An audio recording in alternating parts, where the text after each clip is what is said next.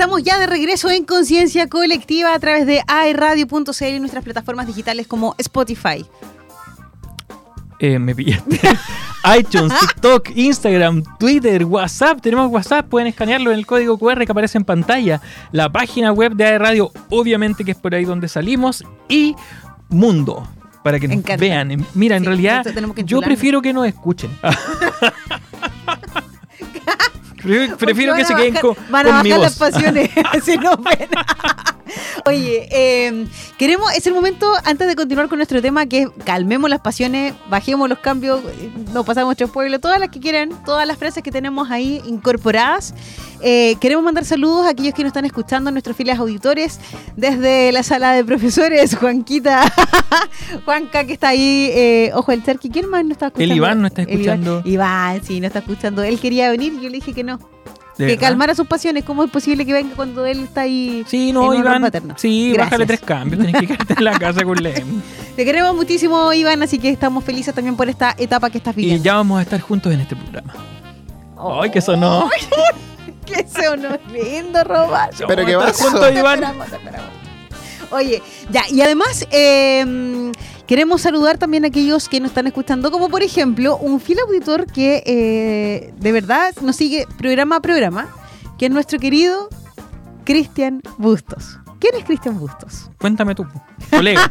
Mi colega maravilloso que está, nuestro jefe del programa de lenguaje, así como exhibiste también el programa de ética y formación cristiana, nuestro querido eh, profesor, docente, académico, Cristian Bustos. Oye, lo que pasa es que siempre Cristian me pregunta cuál es la temática del programa. ¿Ya? Y siempre lo conversamos con él anteriormente porque él también quiere aportar. El tema es que muchas veces tiene reunión y compromiso y no puede estar obviamente interactuando con nosotros en vivo y en directo, pero siempre nos deja preguntas. Entonces me decía, oye, en este tema del cambiar, te calmemos las pasiones.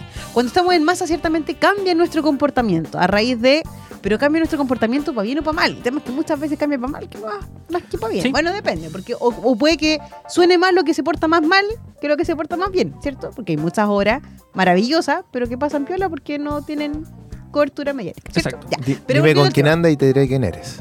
Una cosa Eh, así. claro.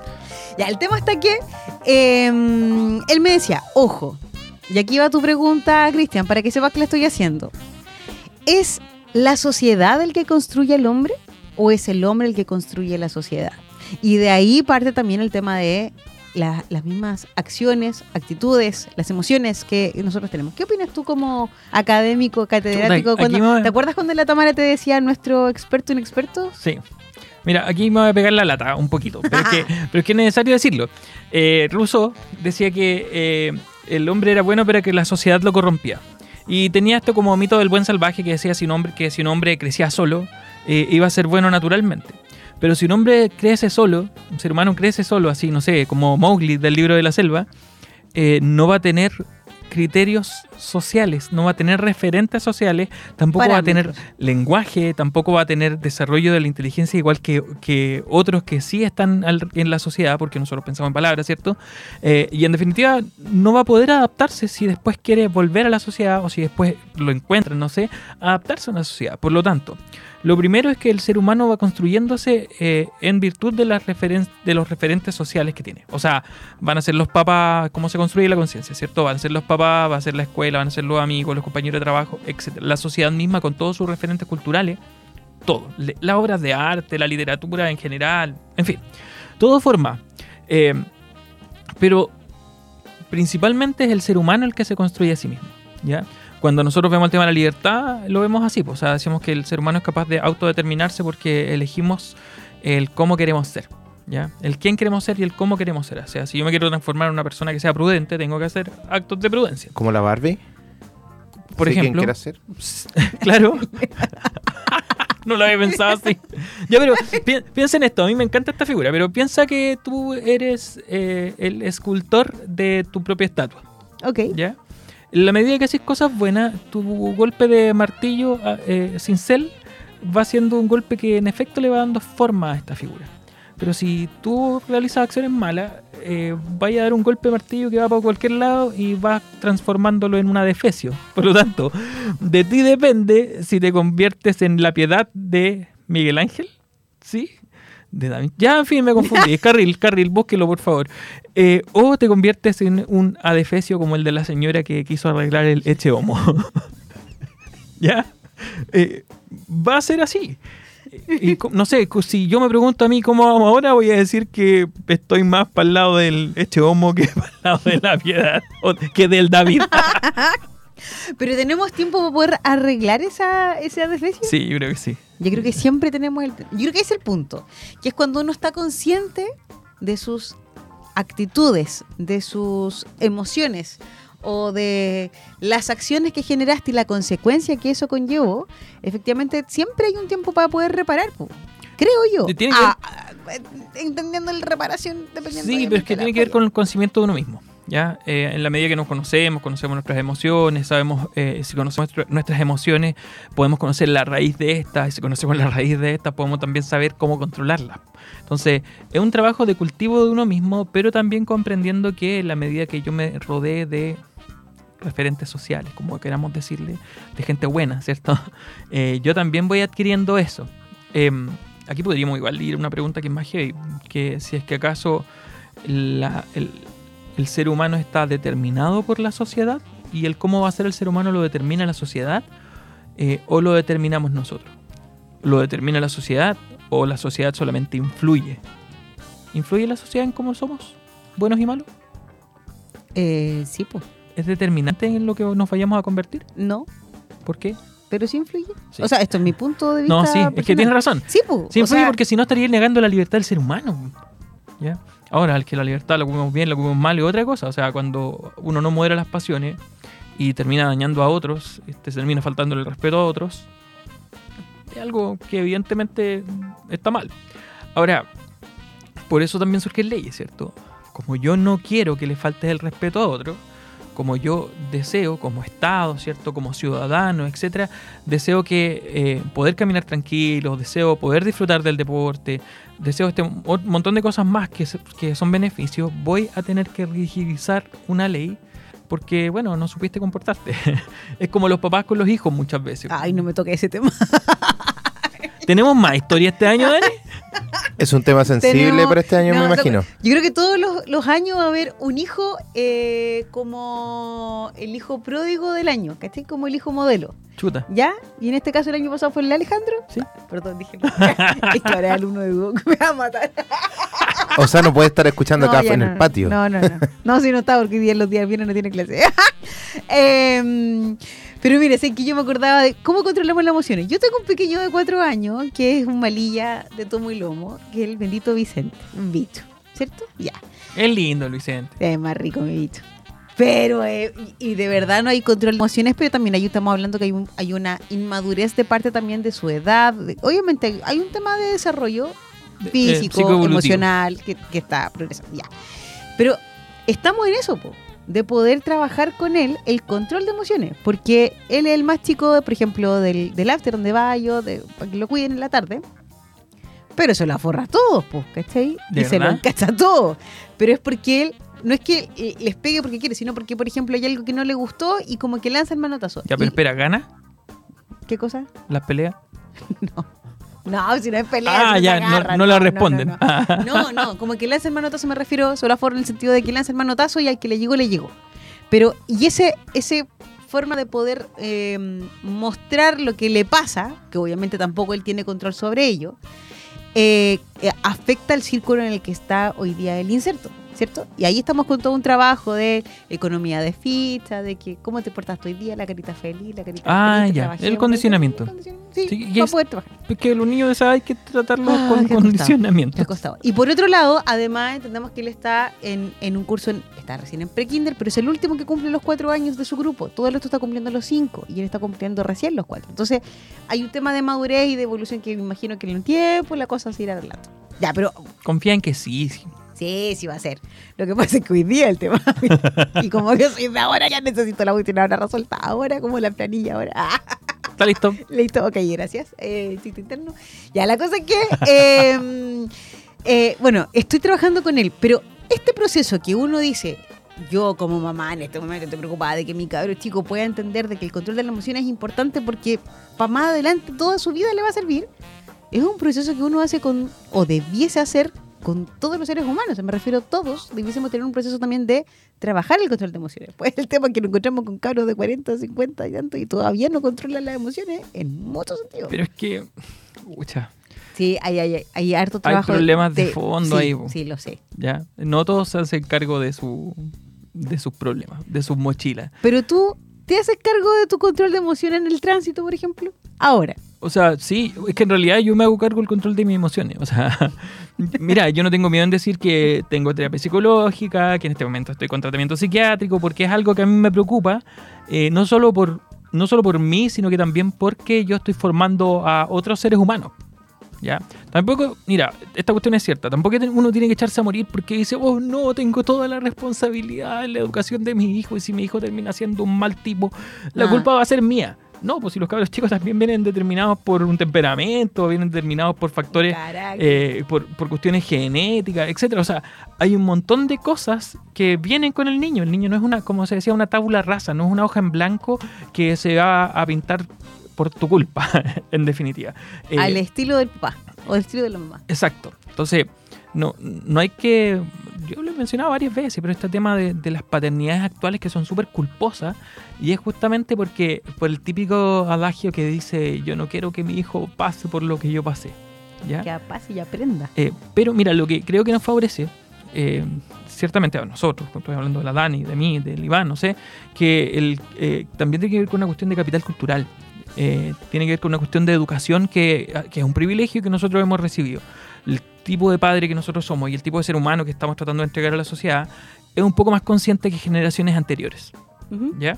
Eh, y claro, las generaciones anteriores, que somos nosotros, eh, Volvemos eh, volvemos a lo mismo, ¿cierto? Mm, De repente no sabemos hacernos cargo de, de nosotros mismos. Entonces, los gringos, ay, me voy a poner súper ciótico con esto, pero incluso, pero dice, deal with your own shit, ¿ya? O sea, hazte cargo de ti mismo, lidia con lo que tú eres, traduciéndolo así al un lenguaje más bonito. Pero es cierto, o sea, uno tiene que cargo de uno mismo. Si hay una persona que se vuelve loco en el estadio, pero que un papá súper tranquilo, relajado y que forma bien a su hijo en la casa, es porque hay un ámbito de él que tiene que hacerse cargo. Pero ojo, que el volverse loco en el estadio. O sea, yo cuando voy a ver a mi artista favorito, que todavía no sé cuál es, pero si lo voy a ver en un concierto, yo voy a gritar de euforia y me voy a abrir y no voy a encontrar la pasión. O sea, ese control de pasión, el control de emociones, claro, lo voy a manifestar en ese momento, pero eso conlleva que tenga que lanzar o pegarle a alguien, o por arrebatar y llegar arriba, no sé, o, o lanzar la bengala, que fue la situación en el estadio. Bueno, sí podría ser. Pues, se podría dar. ¿Pero se justifica? Pero, pero no, pues evidentemente. Ah. Se podría dar, pero claro, tú no vayas a ser como el guatón de la barra del colo que se saca la polera y toca el bombo. pues, No, no. ¿Cachai? Entonces, de mi mente, en este momento. exacto. Entonces, eh, en un concierto no va a pasar eso. O sea, claro, va a haber euforia. Muchas veces se van a descontrolar, se van a desmayar. Parece que el artista está ungiendo a las personas y tirándolos para atrás. Eh, no, no va a ser así, pues, ¿cachai? Y, y claro, también tiene que ver con una cuestión de género. No- Los hombres en los conciertos tampoco es que se vayan a volver así de locos y desmayarse con un artista. Pero, eh, quizás es un prejuicio de género, pero no va a ser tanto. Pero en el estadio, con el fútbol, con algún No, no, no, deporte. pero es que está bien, po. O sea, el hecho de manifestar las emociones, ok. Pero al- el, el lo que conlleva lo otro, ¿me entiendes? El hecho, lancemos la bengala, tiremos la. ¿Por qué llevo una bengala al estadio? Para animar a tu equipo, para que se vea bonito, no sé. Es que ese es el punto. Ahí está. Apoyar pompones. Eh, de hecho, Pero no es creo- como, de hecho, no como creo para- que la garra brava lleve pompones para, para animar a su equipo. de hecho, no es tanto como para animar, sino que es para intimidar a, las, a la otra barra. otro, Claro. claro, sí, Ah, claro, sí. tiene razón él. Pero genera también ese espacio de. de- de- es que, claro, caemos en el control de la violencia. El, el- nos deparan. ¡Ah! Se me van las palabras hoy día, como día primero. Pero ok, a ver. Es tanta la emoción que tenemos en ese momento, yo lo puedo compartir. Gritemos y apoyemos al equipo y euforia, porque yo también lo he hecho. Sí, yo creo que una vez fui al estadio. Ya, pero. Y grité de todo. yo, yo fui hace poco a ver un concierto. Eh, claro, la gente no se vuelve tan loca. Hay unos lo- olores extraños, pero no, no se vuelve tan loca la gente. Pero mira, eh, tiene que ver con los deportes en general. El que más causa ese tipo de conducta es el fútbol. Eh, hay otros países en donde ha quedado embarrada. Piensa tú en Inglaterra con los hooligans, eh, que eran grupos violentos, pero así en mala, que dejaban la embarrada adentro del estadio y afuera del estadio. Pero ya ha habido mucho más control. Y los hinchas reaccionan de modos distintos en diversos países. En Chile se, ha- vuelto a dinámicas que eran antiguas y, se ve mucho esto del- de, la bengala, de querer intimidar y todo. Pero hay otros deportes que intimidan de otras maneras o, o que se han vuelto mucho más limpios. Por ejemplo, la canción, no sé si cacháis, la canción de Dualipa, esa One kiss is all it takes, falling in love. Ya, esa la corean en los estadios de ¿Sí? fútbol. Se hizo más famosa por una persona que estaba en un estadio. Exactamente, y empezó a cantar y como que ahí empezó a, a calar profundo en los hinchas de, del fútbol y la cantan siempre. Entonces, Parte de. es parte de... Ya, pero ahí voy. El tema del control de las emociones. Hoy día estamos hablando del control. O sea, ok, hay emociones que uno, sí, las quiere. Si uno es apasionado por algo. Por ejemplo, no sé, a mí me apasiona cuando hago, no sé. Ah, no tengo el ejemplo claro en este momento, pero trabajar me apasiona, ¿cierto? Sí. Sí. Y me apasiona mucho. Ay, Pero, ya, ojo, el- pero el extremo del ser trabajólico también es. No es positivo. o para el otro lado también. Ya, hay una cuestión, perdón, que es igual con las virtudes, ¿cierto? Eh, si las virtudes son el just- la práctica de la misma virtud en el justo medio, o sea, si tú, por ejemplo, decís que eres prudente, pero, pero el tratar de pensar antes de actuar o antes de obrar te impide actuar, es que ya no estáis siendo prudente, estáis siendo un pusilánime, ¿ya? Eh, en cambio, para el otro lado, ¿cierto? Pecas de imprudente. Con la fortaleza va a pasar lo mismo, con las virtudes va a pasar lo mismo. Y lo mismo pasa con las emociones, ¿cachai? O sea, eh, eh, el enojo te puede llevar a cosas buenas. No. Sí. Sí, po. O sea, Sí. si por ejemplo tú te enojas por una injusticia Ah, y luchas por esa injusticia, no de modo violento, sino que luchar porque vaya a protestar, porque vaya a recurrir a medios legales, ah, ya, ya, pero. Ya. lo que yo- eh, pero, pero si tú te excedes en esa virtud vas a llegar a la ira y la ira va a llegar a acciones que tú no tenías pensadas hacer. De ¿Ya? hecho, el enojo está hecho eh, para generar cambios de actitud o cambios de- en tu forma de hacer las cosas. Claro. Entonces sí, en su génesis las virtudes podríamos decir que no tienen eh, una... No, no pueden ser juzgadas moralmente a menos que lleven al- a la acción. Y en eso podría ser algo bueno o algo malo. ¿cachai? Entonces, la euforia, la alegría, ¿cierto? Lleva al extremo, se transforma en euforia y la euforia puede llevar a cosas como esa. Y de ahí, o sea, de eso a ser violento, a tirar una bengala o lo que sea, es un paso Mm. chiquitito que influye, insisto, nuevamente el entorno en el que te encontráis, ¿cierto? Eh, en un concierto puede pasar lo mismo. O sea, piensa tú en que el- uno de los primeros grupos que vino a Chile en los 90, después de la dictadura, fue eh, Iron Maiden. Y la primera vez que vino Iron Maiden, eh, quedó tan la embarrada en el concierto, bueno, veníamos saliendo de la dictadura, ¿cierto? Que hubo gente que murió aplastada por la muchedumbre que pasó por encima para poder ver al, ver al grupo.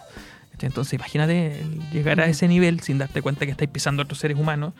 eh, y así podríamos poner ejemplos para tirarle las chuñas. O sea, eh, la conducta del ser humano grupalmente puede ser muy complicada. Eh, eh, o, mira, no tiene mucho que ver el símil, ¿ah? pero tú viste em, una película que se llama... em, me, me volé a donde... mi- Mire para allá, estaban ahí Lo siento, lo siento, estamos todos controlando. Ah, estamos, estaba todo controlado. Ya, ¿viste una película que se llama Sin novedad en el frente? No. No, No, no me suena. no, no. está en Netflix. Eh, fue película Bueno. ganadora de un par de Oscars, incluso. Eh, y es la vida de unos soldados que están peleando justo antes de que se termine la guerra. La primera. Sí, la primera, creo. Ya, en fin. Eh, después, sí, sí. Entonces, están en las trincheras, están defendiendo una frontera que no se movió, que se movía metros para un lado y para otro, la frontera en Francia, y muestra a, los- a los soldados nazis. ¿cachai? Y, y muestran momentos de la batalla en donde los tipos están asustados, están que se hacen pipí de miedo, ¿cachai? Y, y que se hacen, pero cuando empieza la batalla, como que cambian el switch y se transforman en, auto, en autómatas. O sea, como que entran en modo automático y lo único que piensan es en defender su vida, pero para defender su vida saben que tienen que matar a los otros. Y, bueno, guardando las proporciones, ¿cierto? Eh, también pasa así cuando estáis con más gente que están todos eufóricos, entráis en modo automático y no te dais cuenta. O sea, yo no digo que no haya. que, que no se puedan ser juzgados moralmente por sus acciones, porque pueden serlo. Pero, pero claro, hay un tema de- en que en algún momento ya se te olvida todo parámetro social. po. Mm. Por, por eso te digo, o sea, una persona totalmente normal que va a la pega todos los días, que, que- que es súper amoroso con su familia, con sus hijos, pero va al estadio y cambia. Y también tiene que ver con eh, ámbitos de nuestra vida que de repente somos controlados aquí y, y en casi todos lados, pero en esto, como en la conducción, como que me descontrolo. ya, oye, vamos a seguir hablando del tema, pero vamos a a, a otra canción. Elian, ¿qué canción vamos a escuchar? Nos vamos con el tema Quiero más de Rescate. Aquí habla un poquito de todo esto, que queremos más paz. En el Calmemos las pasiones.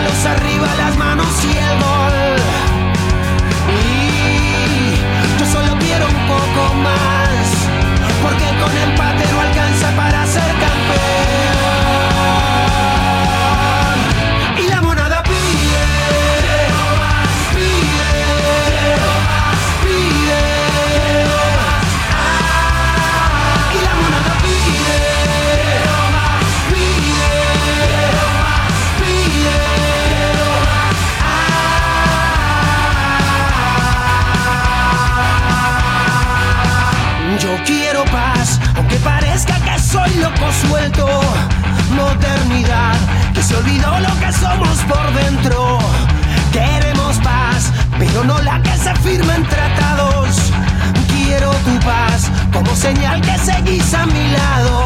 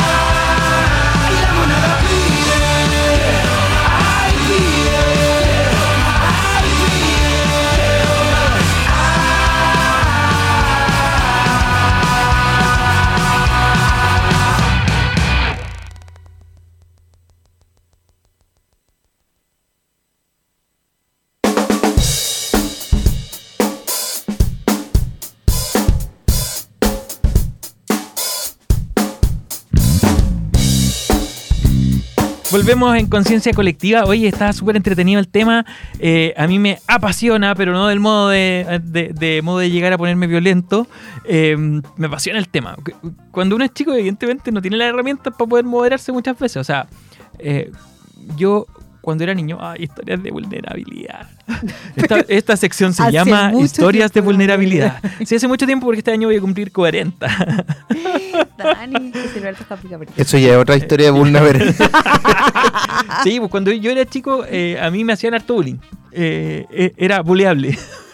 Entonces, yo aguantaba, aguantaba, aguantaba, aguantaba, aguantaba. Y de repente se desbloqueaba el modo violento, me convertía en Saiyajin y dejaba la pura embarrada. Ya, pero Claro, eso era pero porque... no, era, no era tanto, pero no sé, era el que ya no aguantaba y pegaba el combo. Y después como que me bloqueaba. Entonces era como el, el indio y el flaco. Combo iban, combo venían, pero, pero no paraban de venir. ya, entonces, claro, la represión de las emociones, eso igual es importante. También termina estallando. Entonces, eh, ha- hay dos ejemplos. Está el tema de la violencia en los estadios. Tipos que están todo el día sometidos a, a toda la semana, sometidos a una presión del trabajo, de la vida que es, que es bastante dura, y llegan al estadio a descargarse, ¿cachai? Y pasa lo mismo en muchos ámbitos, que estáis presionados constantemente. Vivimos en una sociedad que nos presiona mucho. O sea, yo te pregunto a ti, ¿tú tenés tiempo durante el día o le faltan horas a tu día? No, le faltan horas a la semana. O sea, entera. debería ser un día de 45 horas para que, te, para que alcanzáis a hacer todas las cosas. siquiera ese es el alcance. Y es normal que sea así. No, pues. No, pues, o sea, Estamos en un mundo demasiado acelerado. constantemente sombrío presión. O sea, si tú eres de las personas que dice tengo tiempo, te miran raro. Es como, oye, es un pecado tener tiempo, ¿cachai? Entonces ya, vivir sometido a una sociedad que te presiona para que veas las cosas y necesitáis válvulas de escape. Y esas válvulas de escape deberían ser lícitas, ¿cachai? No podías ir al estadio y volverte loco para poder descargarte. Bueno, y está el ejemplo de esta película eh, 12 horas para sobrevivir, La Purga, en donde la gente para descargar su violencia tenían 12 horas al año, o sea, 12, 12 horas al día para hacer lo que se les ocurriera sin ninguna penalización de las leyes. Si se tira eso en Chile, quedaría la pura embarrada, quedaría, O quedaría la mitad del público. Pero claro, eh, la gente o las personas necesitamos también eh, gestionar nuestras emociones y, claro, liberar aquello que reprimimos. Ahora, ¿cómo lo hacemos? Tenemos que buscar medios. Primero, lícitos. eh, y segundo, que se adecúen a lo que nosotros somos también. ¿ya? O sea, ¿tú qué, ¿a ti qué te ayuda a relajarte, a calmarte, a, a- a- a volver a ti misma? No puedo. no puedo, no me puedo calmar, dice la Dani. Yo soy una persona demasiado inquieta. Ya, pero... Eh, De hecho, todavía no estoy calmado. O sea, la Dani, yo sé que así estos aritos. ¿Cómo se llama tu emprendimiento? Esperan ya. Peramien. Sí. Ya. Y la Dani hace aritos y son súper bonitos los aritos. De hecho, más adelante le voy a pedir que me compare. Eh, Todo lo que quieras. pero, Em, pero eso a ti te relaja, ¿o no? Entráis como en este modo zen. Sí, sí, sí, sí, sí, sí me relaja. Sí, pero es que llega un minuto en que, esto el otro día lo compartía porque esto partió como un hobby, ciertamente, también para un tema de relax. Yo lo compartía muchas veces que decía de que eh, en pandemia estoy jugando con la luz.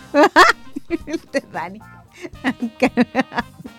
Em, en pandemia yo no tenía problema de levantarme aunque sea a las 3 de la mañana para tener un espacio para mí, ¿cierto? Porque era necesario. Y, y eso también pasa por el autocuidado, que lo hemos conversado en otros programas también.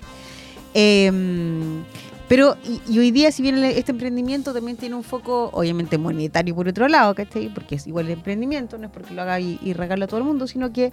Pero, pero llega un minuto en que no quiero que se transforme en un estrés, ¿cachai? Quiero que siga quedando en el, en el que disfruta haciendo lo que estoy haciendo. Claro, el tema es que si lo monetizaste ya en algún momento te empieza a generar estrés. Claro, es el punto.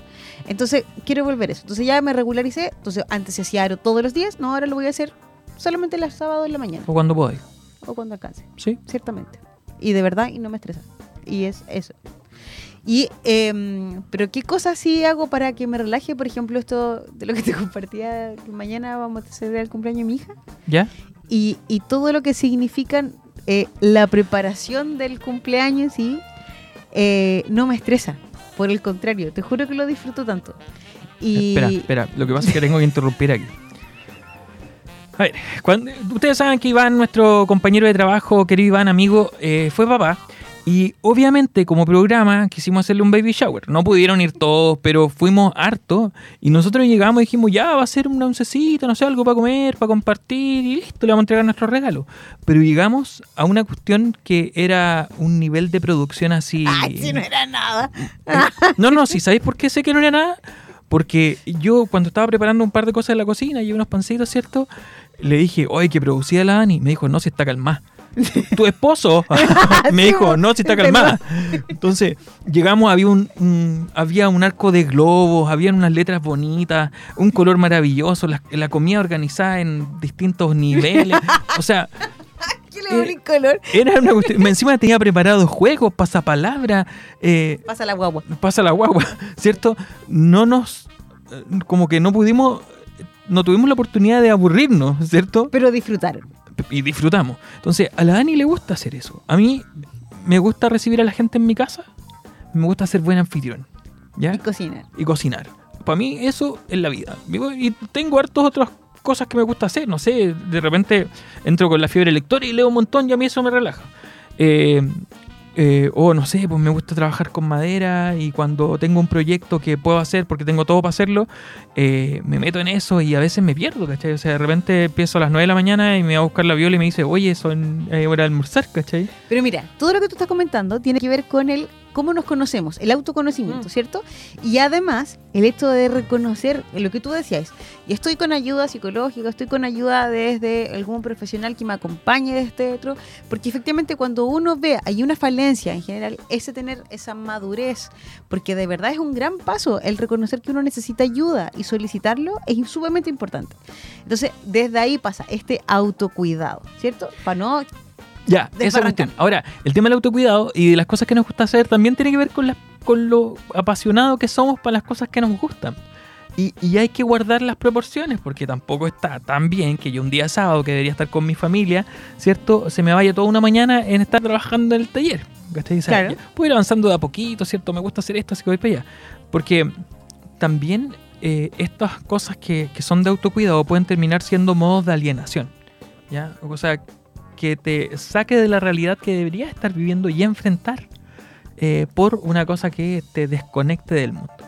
Está bien, eh, que no sea para evadir. claro, está bien entonces gestionar tus emociones, tratar de canalizar aquellas que muchas veces son malas en cosas que te gusta hacer, sí, pero también esas cosas que te gusta hacer hay que controlarlas de modo que no se conviertan en una alienación para nosotros. ¡Ay, que es difícil vivir por la mugre! ¿no? hay, hay tantas cosas que hacer. Sí. Y, la por, verdad eso que tengo, nosotros por eso tengo tampoco ansiedad. Sí. Toma, toma, toma agüita. No, no se preocupe.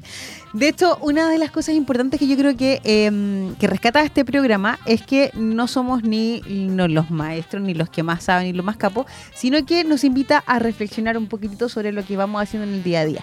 Por eso que muchas veces recogemos de las mismas experiencias que sabemos, donde nosotros además lo enseñamos en el aula, pero pucha que nos equivocamos en el día a día. En el- porque obviamente somos seres humanos y tenemos que aprender de los errores y vamos creciendo con ellos, ¿cierto? Exacto. Así que... eh, Oye, ejemplo, de- a mí me da risa, no sé, pues las típicas películas como ¿Qué pasó ayer? De descontrol máximo. Ah.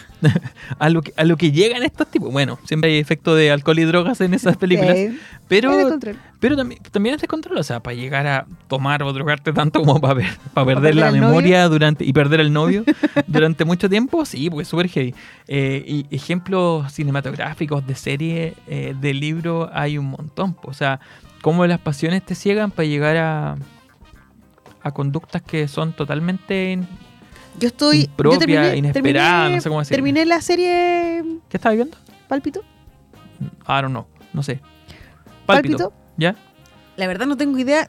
Voy a pedir disculpas si me veo con Carlos. No sé si es colombiana o es española, o sea, o es mexicana, pero Ya. hay una mezcla entre ambas. Eh, pero que tiene que ver con la historia de un- una persona sumamente influente eh, a nivel gobierno país, ¿cierto? Ya. que su eh, señora necesita un trasplante urgente de corazón. Y es tanto lo que la ama y la que la quiere que llega a cometer una gran locura que es meterse dentro, la, la- la serie lo trata del tráfico de órganos, para poder conseguir un corazón para que su señora no muera. Esa es la trama de la, del- de la serie, El fin justifica los medios. En la serie. en la serie. Sí, pues, qué heavy. Es muy buena, Y se llama Pálpito. Oh, palpito. Te invito a que la veas. Sí, es cortita. Es cortita, estoy hablando de que son como aproximadamente ocho capítulos o nueve capítulos por, por eh, temporada, y son dos temporadas. Eh, eh, Mira, me acordé de, de una serie que no la he visto, pero se llama como, como bronca, así como, como rabia, esta rabia visceral que te invade cuando, por ejemplo, tenía un problema en el estacionamiento. Entonces, la serie parte con dos personas que tienen problema en el estacionamiento y se descontrolan ambos y tratan de hacerse la vida imposible ambos.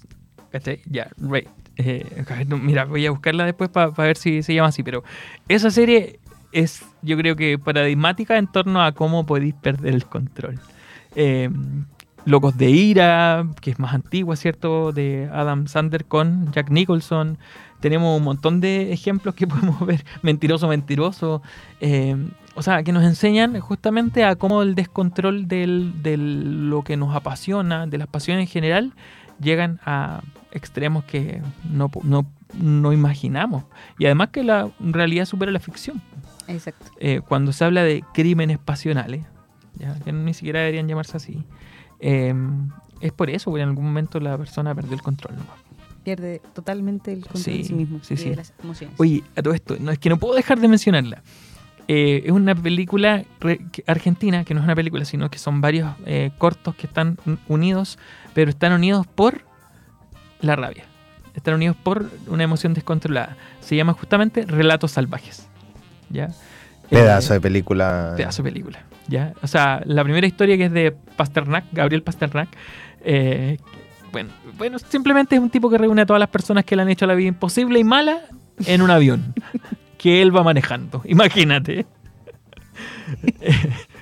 ya, la segunda historia de dos tipos que se con- descontrolan en la carretera y terminan, termina mal, pero muy mal, de un matrimonio, o sea, se está haciendo un matrimonio, se están casando y en la fiesta, que a la eh, de una mujer que reconoce a, aquella persona que, había sido, que la había violentado.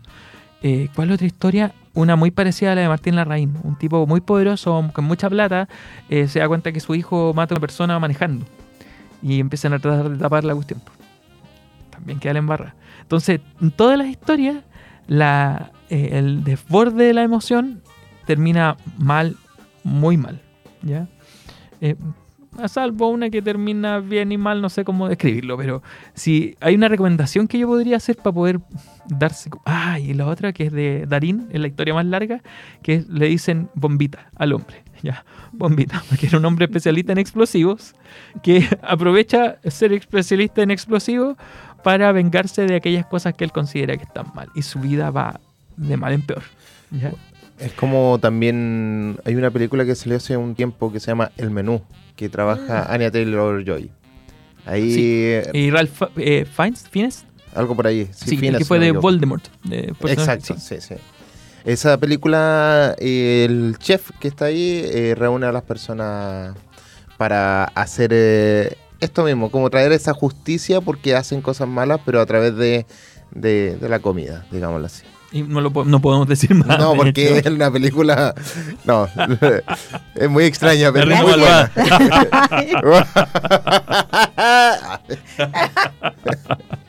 Véala, Oye. véala, véala. Eh, oye, hay tanto que ver, tanto que leer. Eh, ah, al respecto, no puedo dejar de, no puedo dejar de Dilo, pasar. dilo, dilo. Es que leí un libro muy cortito que, se, que me volvió loco. Eh, hicimos un club de lectura con eh, mi esposa y con una amiga por WhatsApp, porque no tenemos tiempo para juntarnos en persona. ¿Cómo se incluye? Eh, De- un club de lectura. Ah, ya, Club de O sea, lectura por empezamos Zoom. a leer un libro eh, y nos iba comentando el libro por WhatsApp. Entonces esperamos a que mi amiga terminara de leerlo, porque fue la última en, en- en terminarlo. Y, y empezamos a conversarlo. Se llama Nada. ¿Ya? Nada. El libro. El libro se llama Nada. ¿Qué está ¿Y leyendo? qué Nada. pasa? Nada. Nada. Y no, es que esa es la cuestión. Porque tengo un tipo, un cabro de colegio, que eh, en Dinamarca séptimo grado es como de una persona que tenía 15, 16 años, más o menos. Y él dice que la vida no tiene sentido porque todos nos vamos a morir, ¿cierto? Él ya lo descubrió, así que se va a dedicar a contemplar la nada. Y sus compañeros de clase quieren mostrarle que la vida sí tiene sentido, pero dudan. Pero en este mostrarle que la vida sí tiene sen- sentido, empiezan a buscar cosas que para ellos tengan significado. Lo fome, solamente voy a adelantar eso, es que eh, en vez de ellos mismos elegir las cosas que para ellos tengan significado, los otros lo eligen. Entonces parte con una niña que le pide las sandalias a la otra, sus sandalias preferidas. Pero la otra quiere vengarse, por lo tanto le pide algo de más valor. Y de más valor. Y de más valor. Y no te puedo decir más. Llama Nada. Nada. De Jane Taylor. Vamos a buscarlo ahí. Se llama Nada, pero pasa de todo. Pero pasa justamente. sí, es un buen. Mira, un libro súper cortito, tiene como 180 páginas. Te lo lees súper rápido, me lo leí en tres días. eh, y lo pueden encontrar en plataformas digitales que no puedo decir porque son ilegales. Eso.